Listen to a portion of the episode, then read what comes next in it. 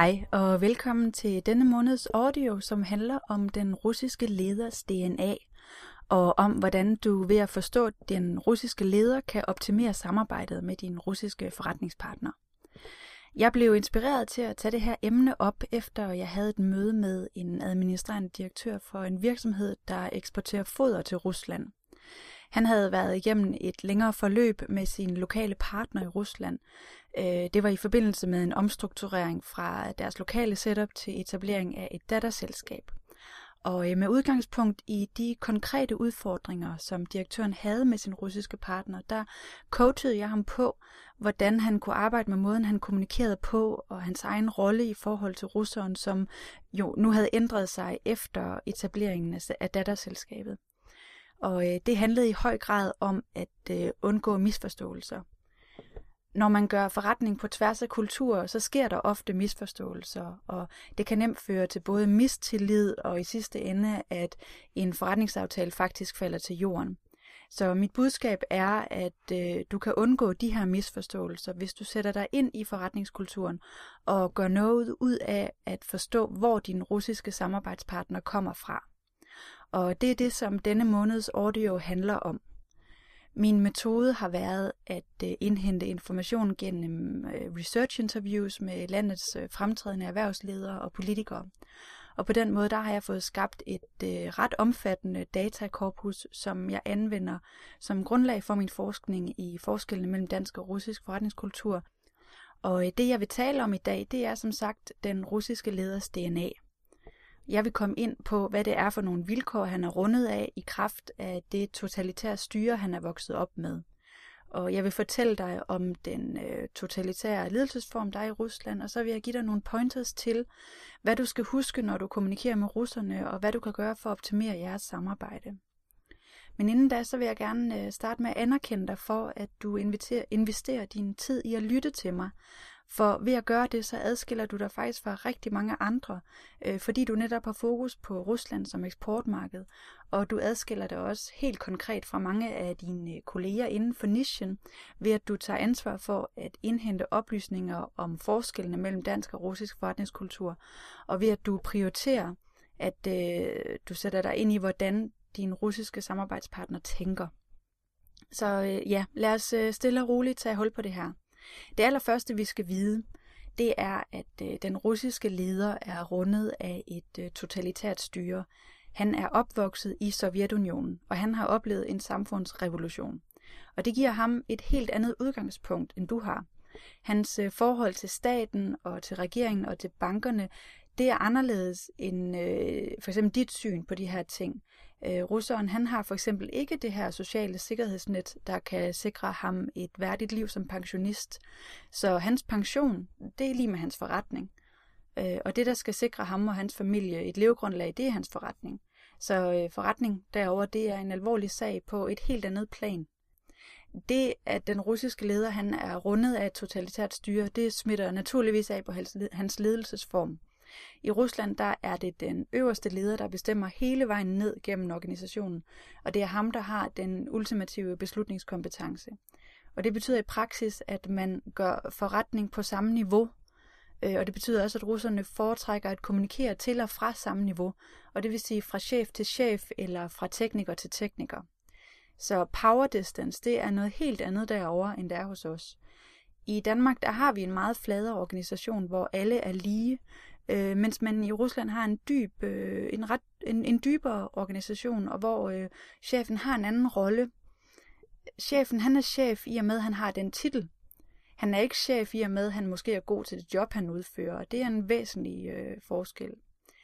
En af de ting, der måske vil slå dig som mærkeligt, det er, at den russiske leder ikke nødvendigvis har de typiske lederegenskaber, som man vil forvente. Han er ofte mere en teknokrat, og hans øh, kompetencer de ligger mere i at være god til at netværke og kunne organisere, frem for at have de her konventionelle ledelseskompetencer som HR og udvikling og strategi. Øh, under Sovjet, og faktisk også i dag, der er det for eksempel meget vigtigt at kunne udfylde papirer og indhente stempler, og dem, der forstår at gøre det, øh, de får deres ting igennem, og de kan drive en meget mere smidig forretning. Mm, det hænger sammen med, at da man i 1991 gik fra planøkonomi til øh, markedsøkonomi, der havde de folk, som kunne organisere en langt større fordel i det nye system. Øh, på det tidspunkt, og til en vis grad også den dag i dag, der, mm, altså det var vigtigt at kende de rigtige folk. Det var vigtigt at vide, øh, hvem man kunne stole på, og hvem man kunne sætte til at gøre hvad, for at få sine ting igennem. Mm, og det er også derfor, for eksempel, at tillid det er en væsentlig faktor i det her spil, og det er grunden til, at det tager meget længere tid at øh, opbygge relationen til en russisk forretningspartner end til en vestlig, og det kommer ind på lige om lidt. Det jeg vil sige inden da, det er, at øh, når du øh, ligesom approacher øh, din, øh, en, en ny russisk kunde for eksempel, så skal du sørge for at komme helt op i toppen af hierarkiet, før du går i gang med at forhandle. Og det er også øh, essentielt, at du får meldt ud lige med det samme, hvem der fra jeres side kan tage beslutningerne. Og øh, ja, så skal du også sørge for at have den rigtige titel. Og det kan godt være, at du så bliver nødt til til lejligheden at øh, fabrikere et øh, visitkort, hvor der står Export Manager frem for Export Assistant. Men øh, altså, det skal bare være i orden, for øh, det er faktisk knald eller fald, hvis du ikke har styr på det. Russeren, han vil vide, hvem der har beslutningskompetencen, og han vil ikke bruge tid på dig, hvis det ikke i sidste ende er dig, der kan tage beslutningen om en given aftale. Ja, jeg sagde lige før, at øh, det tager meget længere tid at opbygge relationen til en russisk forretningspartner, i, øh, end, end det gør til en vestlig. Øhm, og det handler om, at russeren vil se dig an. Og det gør han ved at være social med dig. Så øh, den måde, du skal se på det, det er, at øh, det er en investering af tid og det er ikke en forhaling eller en unødvendig udenomsnak, øh, at der går så meget tid med at være social øh, med din nye forretningspartner. Og jeg vil også sige, at selvom det er en kliché, så gælder det rent faktisk, at øh, hvis du vil gøre forretning i Rusland, så er du faktisk øh, nærmest nødt til at drikke vodka. Hvis du ikke allerede har været i Rusland i øh, forretningsøjemed, så ved du øh, måske ikke det her, men tingen er bare, at i Rusland, der er, der er tingene ikke så struktureret, som vi kan lide at have dem i Danmark. Og der er ikke helt så klare linjer for, hvornår man er på arbejde og hvornår man er selskabelig. Så hvis du er sådan en, der godt kan lide at have struktur på tingene, så er det mit råd, at øh, du skal sørge for selv at tage ansvar for at dele tingene skarpt op. Øh, så meget som det nu kan lade sig gøre. Øh, og du skal i hvert fald ikke forvente, at russeren gør det. Så et tip til dig, det er at øh, strukturere møderne så firkantet som overhovedet muligt med en meget klar agenda, som du insisterer på, at I skal være nået igennem, før I tager ud og fester. Og du kunne eventuelt bruge tricket med at øh, ankomme til Rusland om morgenen, og så køre møderne igennem fra morgenstunden, så tingene er klaret, inden at det sidst på dagen bliver tid til at være selskabelig. Så ja, nu nævnte jeg vodkaen, som man i princippet er nødt til at drikke, hvis man vil gøre forretning med russere i Rusland. En anden ting, som man øh, ofte bliver tilbudt, øh, det er kvindeligt selskab, og det er et øh, kontroversielt emne, som øh, mange er bange for at tage op. Øh, tit så bliver jeg hævet sådan øh, lidt diskret til side, når jeg er ude, øh, og spørger om, hvad gør man i sådan en situation? For er man nødt til at være selskabelig med de piger, man, man bliver tilbudt? Og nej, øh, det er man selvfølgelig ikke.